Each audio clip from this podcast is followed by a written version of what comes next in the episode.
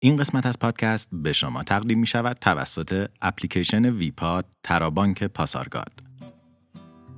تحصیلاتی که نه زامن می‌خواد نه چک نسفته توی چند دقیقه به حسابتون واریز بشه دقیقا چیزیه که خیلی وقتا خیلی از جاها به کارمون میاد. ویپاد یا ترابانک پاسارگاد در واقع شعبه تمام دیجیتال بانک پاسارگاده که می‌تونین همه کارهای بانکیتون رو آنلاین باهاش انجام بدین. از افتتاح حساب تا دریافت تسهیلات همش رو میشه با موبایل و لپتاپ انجام داد. بعد از افتتاح حساب هم کارت بانکی بدون هیچ هزینه ای میاد در خونتون. مهمترین ویژگی ویپاد اینه که باهاش می‌تونین بدون نیاز به مراجعه حضوری، چک، سفته و این چیزا توی چند دقیقه تسهیلات بگیرین. یعنی اگه توی ویپاد حساب داشته باشین و کارت گرفته باشین از هر جایی که هستین و توی هر ساعتی می‌تونین در لحظه تسهیلات بگیرین. باز پرداخت تسهیلات ویپاد هم می‌تونه یه جا باشه هم چند مرحله ای توی چند ماه.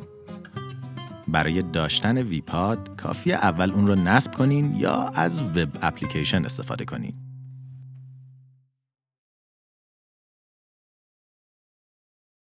ششم آگوست 1945 روز عجیبی برای اتسوتومو یاماگوچی بود. روزی که قرار بود پر از اتفاقات خیلی خوب باشه با بدشانسی های فراوونی شروع شده و با بدترین اتفاق تاریخ به پایان رسیده بود. اون مجبور شده بود وسط راه از اتوبوس پیاده بشه و به خونه برگرده چون که مهر خودش رو فراموش کرده بود.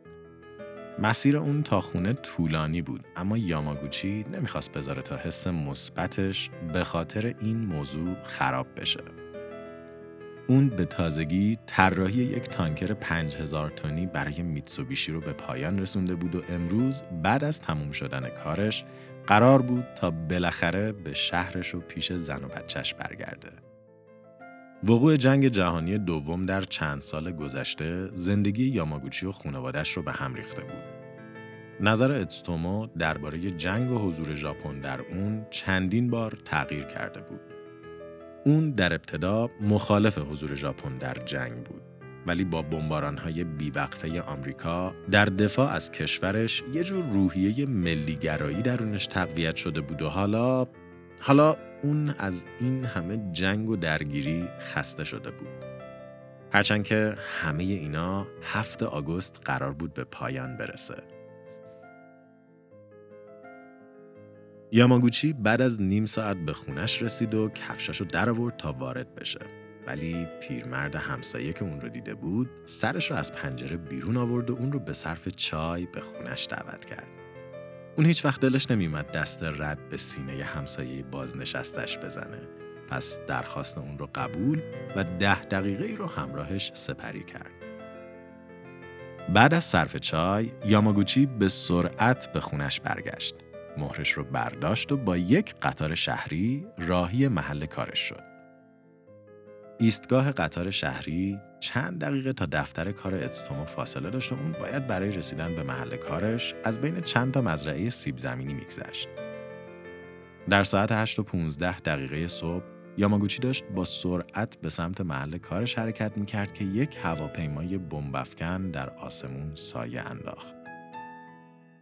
نگاه یاماگوچی به آسمون دوخته و متوجه نقطه‌ای شد که به سرعت از هواپیما جدا شد و داشت به سمت زمین حرکت می‌کرد. به سمت جایی که یاماگوچی در اون ایستاده بود. بمب صدایی نداشت. یک نور خیره کننده که می‌تونست چشم رو کور کنه. یاماگوچی که آموزش های اولیه جنگ رو بلد بود لحظاتی قبل از اصابت خودش رو روی زمین انداخت دستش رو روی چشماش گرفت و انگشت شستش رو در گوشش فرو کرد. چند ثانیه بعد صدای قررش کرکننده ای شهر رو فرا گرفت و مدتی بعد ضربه ای تا شعاع دو کیلومتری شهر رو تکون داد. آمریکا از نخستین سلاح اتمی خودش روی هیروشیما استفاده کرده بود. سلام. اولین بمب اتمی موسوم به لیتل بوی یا پسر کوچولو در تاریخ 6 آگوست 1945 روی شهر هیروشیما در ژاپن انداخته شد و به عنوان یکی از برجسته ترین و تکان دهنده ترین رویدادهای جنگ جهانی دوم شناخته شد.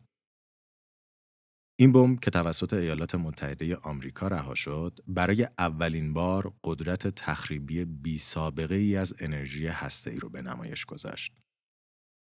انفجار عظیم ناشی از این بمب باعث ایجاد یک قارچ اتمی بزرگ شد که تقریبا تمام ساختمانها و زیرساختهای شهری رو در کسری از ثانیه به کلی نابود کرد.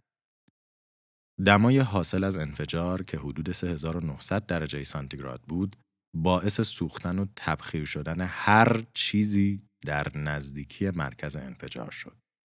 انفجار بمب اتم باعث شد تا ژاپن بدون هیچ قید و شرطی تسلیم بشه و جنگ جهانی دوم رسما به پایان برسه. هرچند که رونمایی از این سلاح مرگبار جنگ سردی رو در جهان آغاز کرد که ما داستان اون رو در پادکست جنگ های هسته داریم تعریف می‌کنیم. پرتاب اولین بمب اتم منجر به مرگ آنی 80 هزار نفر شد و این عدد در ساعتها، هفته ها و ماه های بعد تا 140 هزار نفر افزایش داشت. اما کسی که نامش در بین این تلفات دیده نمی‌شد، آقای اتستومو یاماگوچی بود. چند ساعت بعد از انفجار، یاماگوچی در شهری تاریک به هوش اومد. شهر در لایه‌ای از خاک و خاکستر غرق شده بود و حلقه های آتیش در جای جای خیابون ها در حال سوختن بودند. اون قبل از بیرون اومدن از خونه به خاطر گرمای هوا آستیناش رو بالا زده بود و حالا از مچ دست تا آرنج اون از شدت سوختگی سیاه شده بود. اون به سختی از جاش بلند شد و به راهش ادامه داد. سر اتستومو سنگین بود. پاهاش میلرزید و زخمهای روی بدنش سرعتش رو کم می‌کرد. ولی اتستومو یاماگوچی همچنان می‌خواست بره سر کار. مسیر منتهی به محل کار پوشیده از جنازه هایی بود که در گوشه و کنار خیابون افتاده بودن و از دفتری که یاماگوچی درش کار می‌کرد چیزی جز خرابه این متروک باقی نمونده بود. دیر رسیدن اون به محل کارش جونش رو نجات داده بود. تمام همکاران اتستومو، کل اهالی محله و همه کسانی که اون میشناختشون در بمباران هسته‌ای کشته شده بودن. اتستومو سرگردان به راه خودش ادامه داد. بعد از کمی پیاده روی، پیاده روی که هر چند دقیقه با نیاز یاماگوچی به استراحت متوقف می‌شد، به یک مرکز کمک های استراری رسید. در اونجا اون زخمهاش رو باند پیچی کرد، کمی آب خورد، خودش رو با بیسکویت های خشک سیر کرد و دوباره به راهش ادامه داد. اتستومو نمی‌دونست مقصدش کجاست. فقط می‌دونست که باید به راهش ادامه بده. در حالی که بازمانده هسته‌ای با دست و پای زخمی به مسیر خودش ادامه می‌داد، ساختار وجودی اون در حال دست و پنجه نرم کردن با آسیب های خیلی خیلی جدی تری بودن. انفجار بمب اتم در هیروشیما مقادیر عظیمی پرتوهای گاما آزاد کرده بود. اشعه گاما نوعی از تابش الکترومغناطیسی با انرژی بسیار زیاده که از هسته اتم یا فرایندهای فیزیکی دیگه مثل انفجار اتمی یا حتی تابش هاوکینگ از سیاهچاله ها ساطع میشه. این اشعه ها دارای طول موج بسیار کوتاهی هستند، حتی کوتاهتر از اشعه X و به خاطر همین توان نفوذ خیلی زیادی دارن و باز به دلیل همین توان نفوذی زیادشون می‌تونن به ای انسان آسیب برسونن. ای چیه؟ خب این سوالی بود که از اواخر قرن 19 هم ذهن دانشمندان رو به خودش مشغول کرده بود. در سال 1869 و در دل آروم یک آزمایشگاه بیوشیمیدان سوئیسی فردریش میشر در حال بررسی چرک موجود در باندهای جراحی استفاده شده سربازان بود. دلیل اینکه چرا میشر اینقدر به چرک باندهای جراحی علاقه داشت خیلی مشخص نیست. اما موقعی که داشت روی این مواد شیمیایی تحقیق می کرد میشر متوجه ماده ای شد که در هسته سلول قرار داشت و کارکرد اون مشخص نبود. میشر این ماده رو نوکلئین نامید بدون دونستن اینکه اون در واقع اولین نفریه که داره دی ای رو مشاهده می‌کنه. چیزی که سنگ بنای ساختار ژنتیکی من، شاهین، شما، همه انسان ها و کل زندگی روی زمینه. در صده بعدی و با پیشرفت علم دانشمندا کم کم فهمیدن که این نوکلئین ساختار ژنتیکی داره و در باز تولید سلول ها کمک می‌کنه. رمز این کشف هم در ویروس ها نهفته شده بود. در سال 1952 آلفرد هرشی و مارتا چیس دیدن که وقتی یه ویروس روی یه سلول عادی میشینه کارخونه تولیدی اون رو حک می‌کنه و باعث میشه سلول به جای تکثیر خودش ویروس آویزون شده رو تکثیر کنه. ساختار ویروس ها فقط از پروتئین و نوکلئین تشکیل شده بود. پس یکی از این دوتا ماده باید مسئول انتقال ویژگی های ویروس به سلول می بودن. اما از کجا می‌شد فهمید که کدوم کدومه؟ خب این دوتا دانشمند ویروس مورد نظر خودشون رو با سولفور و فسفر رادیواکتیویته علامت گذاری کردن و بعد اون رو روی سلول بدبخت رها کردن.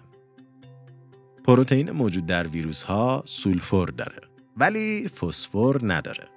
پس اگه کد ژنتیکی که از ویروس به سلول منتقل می‌شد پروتئین توی ویروس بود سولفور رادیواکتیویته باید در بافت سلول هک شده مشاهده می‌شد و اگه نوکلئین مسئول انتقال کد ژنتیکی بود برعکس می‌شد و فسفر رادیواکتیویته باید در سلول دیده می‌شد و از اونجا که سلول هک شده فقط شامل فسفر رادیواکتیویته بود مشخص شد که این نوکلئین بود که مسئول انتقال اطلاعات ژنتیکی بود. بعد از این کشف دانشمندان روی درک ساختار این ماده اسرارآمیز تمرکز کردند و تنها یک سال بعد دو تا دانشمند بداخلاق در دانشگاه کمبریج ساختار مارپیچ دورشته‌ای نوکلئین که الان دیگه دی یا دیوکسیریبونوکلئیک اسید نامیده میشه رو کشف و به خاطرش جایزه نوبل گرفتن. اطلاعات دی با ساختار مارپیچ دورشته‌ای جیمز واتسون و فرانسیس کریک به صورت یک کد که از چهار باز شیمیایی ساخته شده ذخیره میشه. آدنین A، گوانین G، سیتوزین C و تیمین T. این چهار باز به شکل یک پازل در همدیگه قفل میشن به این شکل که A با T قفل میشه و C با G. و این ترکیب های ساده حاوی دستورالعمل های ژنتیکی لازم برای رشد، تکامل، عملکرد و تولید مثل سلول های تمام موجودات زنده است. اما این ترکیب های آدنین و گوانین و شیمین و چیمین چطوری به تکثیر سلول ها کمک می‌کنن؟ خب اینها در واقع اطلاعات لازم برای ساخت پروتئین هستند و تقریبا تمام بدن ما و موجودات زنده از پروتئین های مختلف ساخته شده. ما قبلا داستان دی ای رو به شکل کامل در مجموعه ژنوم استرینکست تعریف کردیم. همونطور که گفتیم، پرتو گاما نوعی اشعه الکترومغناطیسی با انرژی بسیار زیاده که با انفجار بمب اتم مقادیر زیادی از اون در فضا رها میشه. این پرتوها به خاطر خاصیت نفوذی خیلی قوی خودشون می‌تونن ساختار مولکولی دی ای رو تخریب کنن. چطوری؟ اشعه گاما مثل یک مشت محکم در دهان دی ای عمل می‌کنه و درست مثل هر مشت محکمی باعث میشه یه دندون از دی ای و مولکول های آب اطرافش که در اینجا الکترون هست جدا بشه. زمانی که مولکول ها الکترون از دست میدن به رادیکال های آزاد تبدیل میشن. رادیکال های آزاد اتم ها یا گروه هایی از اتم ها هستند که دارای یک جفت الکترون ناجفتن که همین اونها را بسیار واکنش پذیر می‌کنه. به دلیل واکنش پذیری زیاد رادیکال های آزاد، اونا معمولا به سرعت با مولکول های دیگه واکنش نشون میدن. در این فرایند رادیکال ها به اجزای مهم سلولی آسیب و به پیوندهای شیمیایی حمله می‌کنن. یعنی این پیوندها رو میشکنن و تغییر میدن. اما آقای یاماگوچی هیچ کدوم از اینها رو نمی‌دونست. اون فقط می‌خواست به خونه و پیش خونوادش برگرده. در ایستگاه های امداد خبرهایی از خروج چند قطار از شهر به گوش می رسید. پس یاماگوچی که می‌خواست به هر قیمتی شهر مردگانی که در اون زندانی شده بود رو ترک کنه به سمت ایستگاه قطاری که کمی دورتر از شهر قرار داشت حرکت کرد. اون خیابونهای نابود شده پلهای فرو ریخته و خرابه های مقابلش رو پشت سر گذاشت و بالاخره خودش رو به یکی از این قطارها رسوند. اون روی صندلی قطار نشست و بعد از مدتها یه نفس راحت کشید. بدن اون تخریب شده و روحش با تصاویر ترسناکی ضربه خورده بود. ولی اون بالاخره داشت بدبختی ها رو پشت سر میگذاشت و پیش خونوادش برمیگشت. قطار کل شب در حرکت بود و صبح روز بعد به شهر ناگاساکی رسید. با کشف معمای دی ای یک مسئله دیگه ذهن دانشمندان رو به خودش مشغول کرده بود. اینکه یک زنجیره پیچ در پیچ از چهار کد در هم قفل شده چطور الفبای کل زندگی رو تشکیل میده و به ساخت همه موجودات زنده با تمام پیچیدگی هاشون منجر میشه. برای جواب دادن به این سوال محققین باید یکم از دی دور می شدن و سراغ داداش کوچیکش یعنی RNA می رفتن. چرا؟ به خاطر اینکه هر موقع یه سلول شروع به تکثیر می کرد یهو یه عالم RNA می و می‌رفت. انگار این مولکولا کارگرایی بودن که داشتن ساختار سلول جدید رو سرهم می‌کردن. برخلاف DNA RNA یا ریبونوکلئیک اسید ای نیست و تنها یک رشته است. درون هر سلول ابتدا دستور نصف DNA روی یک RNA که RNA پیام رسان نام داشت کپی می شد. یعنی اگه DNA دو رشته داشت که یکیش CCGAG بود و اون یکی GGCTC رشته دومی روی یک mRNA جدا کپی می شد. بعد از این copy paste دروازه های هسته سلول باز می شد و RNA پیام رسان سراغ ریبوزوم در بیرون هسته می رفت. ریبوزوم یه جورایی کارخونه ساخت و ساز سلوله. وقتی دستور پخت به ریبوزوم رسید، ریبوزوم اونو باز می‌کنه و سخت سخت شروع به خوندنش می‌کنه. مثلا در مثالی که گفتیم بعد از رسیدن دستور پخت ریبوزوم سه خط اول رو نگاه می‌کنه و GGC رو می‌بینه. حالا که دستور پخت مشخصه وقتشه که مواد اولیه خریداری بشه. اینجای داستان یه سری فروشنده به اسم RNA حامل وارد عمل میشن. هر tRNA از دو بخش تشکیل شده یه بار آمینو اسید و یک کد سه حرفی در ابتداش و تنها tRNA می‌تونه بری بزم جنس بفروشه که سه حرف ابتداییش بتونه با سه حرفی که در دستور پخت قرار داره قفل بشه. یعنی اگه سه حرف دستور پخت ما GGC باشه فقط یک tRNA با کد CCG می‌تونه بهش وصل بشه. وقتی که این دوتا RNA به هم وصل شدن ریبوزوم آمینو اسیدهای این یکی رو می‌گیره با دستور اون یکی ترکیب می‌کنه پروتئین مورد نظر رو می‌سازه و بعد میره سراغ سه حرف بعدی. و این کار اونقدر ادامه پیدا می‌کنه که کل دستور پخت تکمیل و پروتئین های مورد نظر ساخته بشن. به ازای هر سه حرف RNA فقط یک آمینو اسید وجود داره که می‌تونه در فرایند پخت و پز پروتئین استفاده بشه و همین تولید و تکثیر در سلول ها رو به یک فرایند بینقص تبدیل می‌کنه. حداقل تا زمانی که یک عنصر خارجی بیاد و کاسکوزه سلول ها رو به هم بریزه. یاماگوچی در صبح هفتم آگوست به ناگاساکی رسید. همسر اتسوتومو نمی‌تونست چیزی که می‌بینه رو باور کنه. اون فکر می‌کرد روح همسرش به دیدنشون اومده و تنها بعد از دیدن پاهای اتسوتومو راضی شد که اون زنده است. چرا که روحهای ژاپنی هیچ وقت پا ندارن.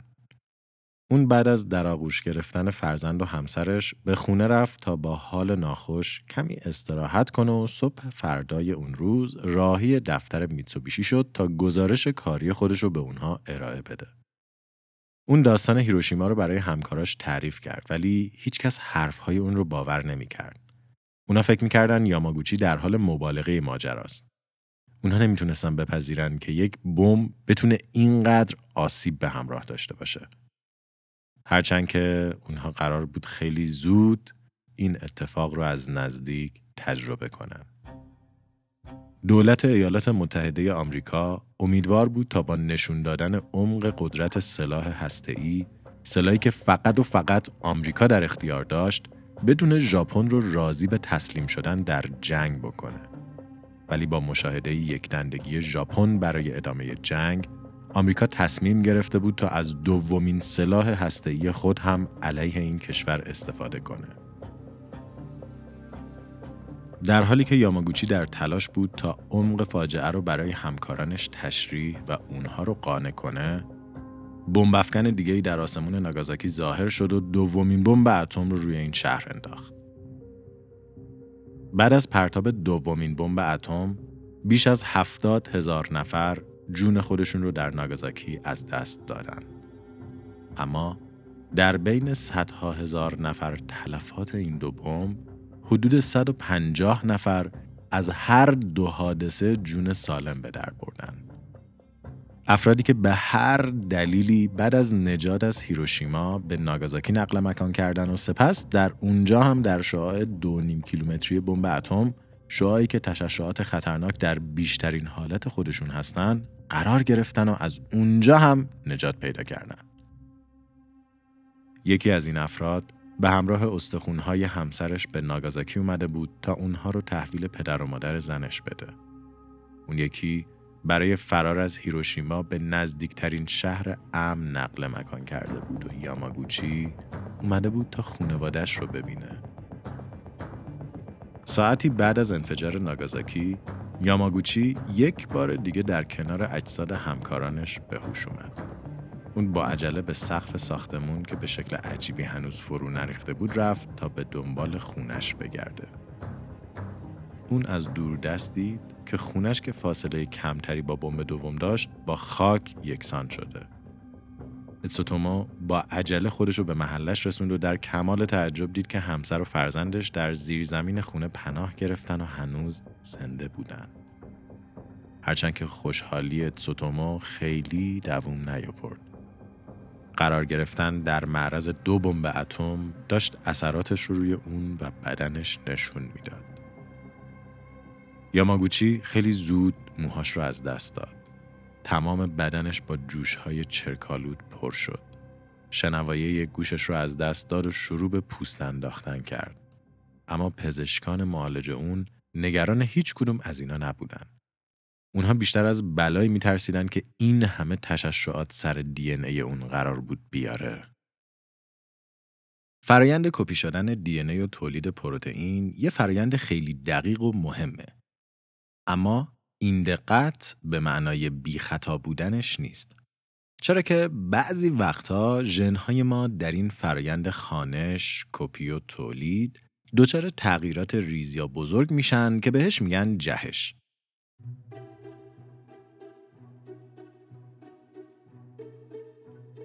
جهش در حقیقت تغییرات در توالی دی ای هستش. این جهش ها می‌تونن تأثیرات مختلفی روی سلول یا موجود زنده داشته باشن. بعضی وقتا این تغییرات مثل خطای تایپی یا تپق گفتاری هستن. مثلا من به که بگم هیروشیما بگم هیروشیبا یا موقع تکثیر DNA به RNA کد CAG بشه CCG. بدن ما برای این خطاهای ریز یک سری راهکار تعبیه کرده.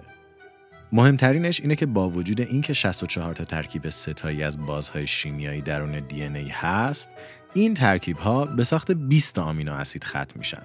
یعنی یه تعداد زیادشون تکراری و با هم فرقی ندارن. پس با وجود اینکه هیروشیما رو من گفتم هیروشیبا، شما می‌فهمید منظورم چی و اتفاق خاصی نمیافته. اینا جهش های خاموش هستند. اما اگه تغییر این حروف به ساخت یک آمینو اسید دیگه منجر بشه یعنی باعث بشه که یک RNA حامل متفاوت بهش وصل و یه پروتئین اشتباه درست بشه اون موقع اوضاع کم به هم میریزه. به این جهش ها میگن جهش دگر معنا باز از اینا بدتر جهش های بی معناست درون کد ژنتیکی ما یه سری ترکیب های ستایی هست که به معنای پایان کار یا ختم ماجراست. یعنی وقتی ریبوزوم به اونها می‌رسه می‌فهمی که دستور پخت به پایان رسیده و باید کارخونه رو تعطیل کنه. حالا اگه توی یک جهش یک کد سه تایی معمولی اشتباهی به یک کد سه تایی پایان تبدیل بشه باعث میشه ریبوزوم وسط فرایند ساخت و ساز تعطیل کنه بره و پروتئین در حال ساخت خراب بشه. یا حتی بدتر یک کد اضافه سه تایی به وسط دستور پخت اضافه بشه و کلا فرایند تولید پروتئین رو مخدوش کنه. همه ما با یه سری جهش های ژنتیکی به دنیا میاییم. بیشتر این جهش ها خاموش هستن ولی گاهی اوقات ممکنه دگر معنا و بی معنا هم بشن. حالا در این موارد هم بدن ما یه سری راه حل پیش بینی کرده. اول از همه این که ما از هر ژن دو نسخه داریم که از پدر و مادرمون گرفتیم. پس اگه به هر دلیلی بلایی سر یکی بیاد بدن می‌تونه اون یکی رو جایگزین کنه تا مشکلی پیش نیاد. به جز این با گذر زمان هم یه سری جهش های دیگه سر ژنهای ما میاد. وقتی یه نیمه از دو شاخه دی ای آسیب می‌بینه، سلول ها می‌تونن به راحتی اون رو ترمیم کنن. چرا که می‌تونن به نیمه دیگه نگاه کنن، ببینن چه حروفی جاشون خالیه و اونها رو جایگزین کنن. فرایندی که حتی یک ساعت هم طول نمی‌کشه. اگه دو تا شاخه دی ای آسیب دیده باشن، کار سختتر میشه. باز اگه آسیب کم باشه سلول از نسخه دوم ژن که مال پدر یا مادره کمک می‌گیره تا ترمیم رو انجام بده. ولی بعضی وقتها مشکل از اینم فراتر میره. همونطور که گفتیم همه با یه سری جهش به دنیا میایم و با گذر زمان یه سری جهش دیگه هم سر سلولامون میاد اما علاوه بر جهش های طبیعی یه سری اتفاقات خارجی هم می‌تونن منجر به جهش های ژنتیکی در ما بشن. اتفاقات خارجی مثل برخورد با یه عالم اشعه گاما همزمان در یک جا در یک لحظه.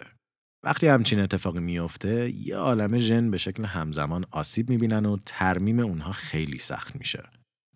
اگه یکی بشینه کد دی ما رو باز کنه به یه تومار تقریبا دو متری می‌رسه. توماری که در یک هزارم سانتی متر مچاله شده. حالا تصور کنید این تومار در هم تنیده شده یه دومتری که در یک هزارم سانتی متر چپونده شده یه بخش زیادی از خودش رو از دست بده. سلول که دیگه قابلیت رجوع به نمونه مشابه برای ترمیم رو نداره اولین دورشته ای که پیدا کنه رو به هم میچسبونه و میره پی کارش.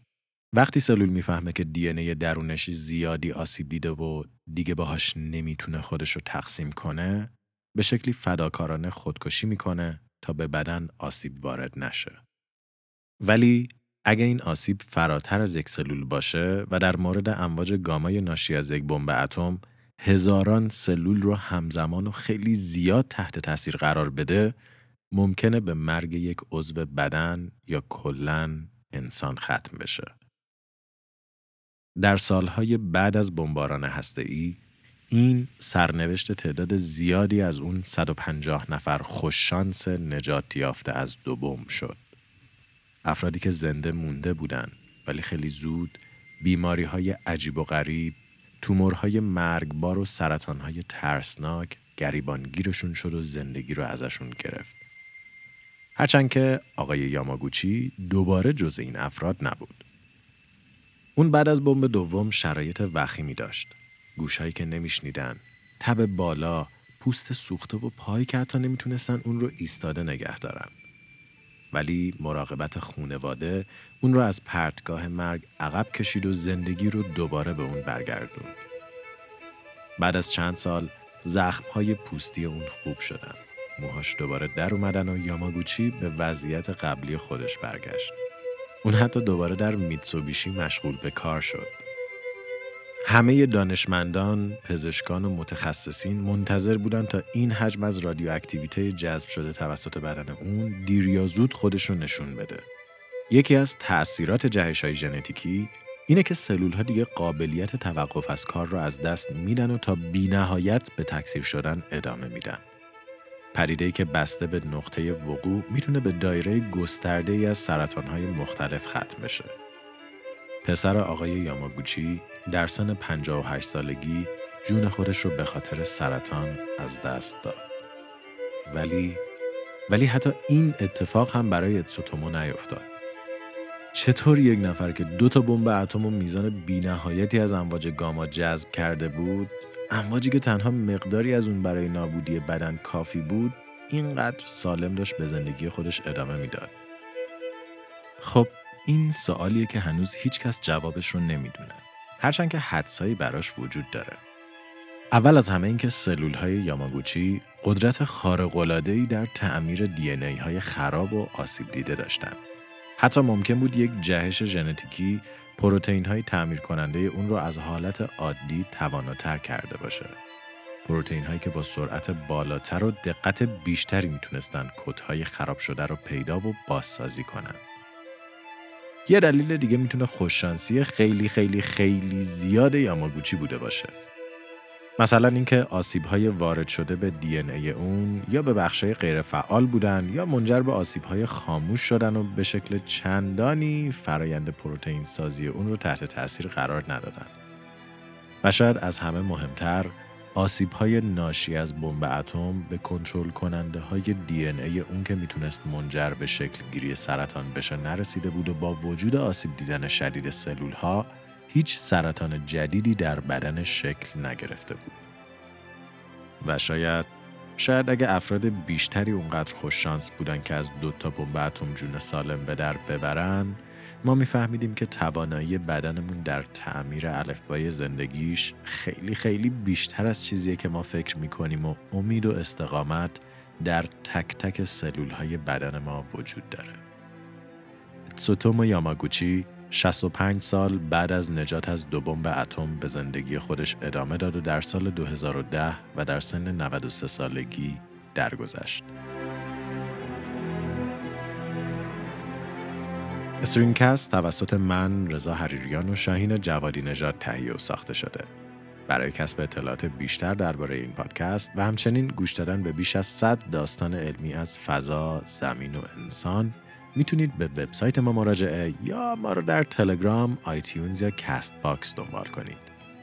این قسمت از پادکست به شما تقدیم می شود توسط اپلیکیشن ویپاد ترابانک پاسارگاد.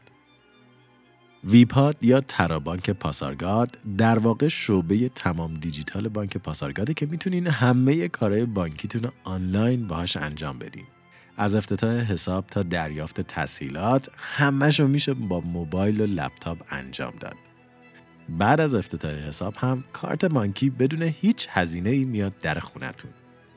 یعنی اگه توی ویپات حساب داشته باشین و کارت گرفته باشین از هر جایی که هستین و توی هر ساعتی می‌تونین در لحظه تحصیلات بگیرید. باز پرداخت تحصیلات ویپاد هم می‌تونه یه جا باشه هم چند مرحله ای توی چند ماه.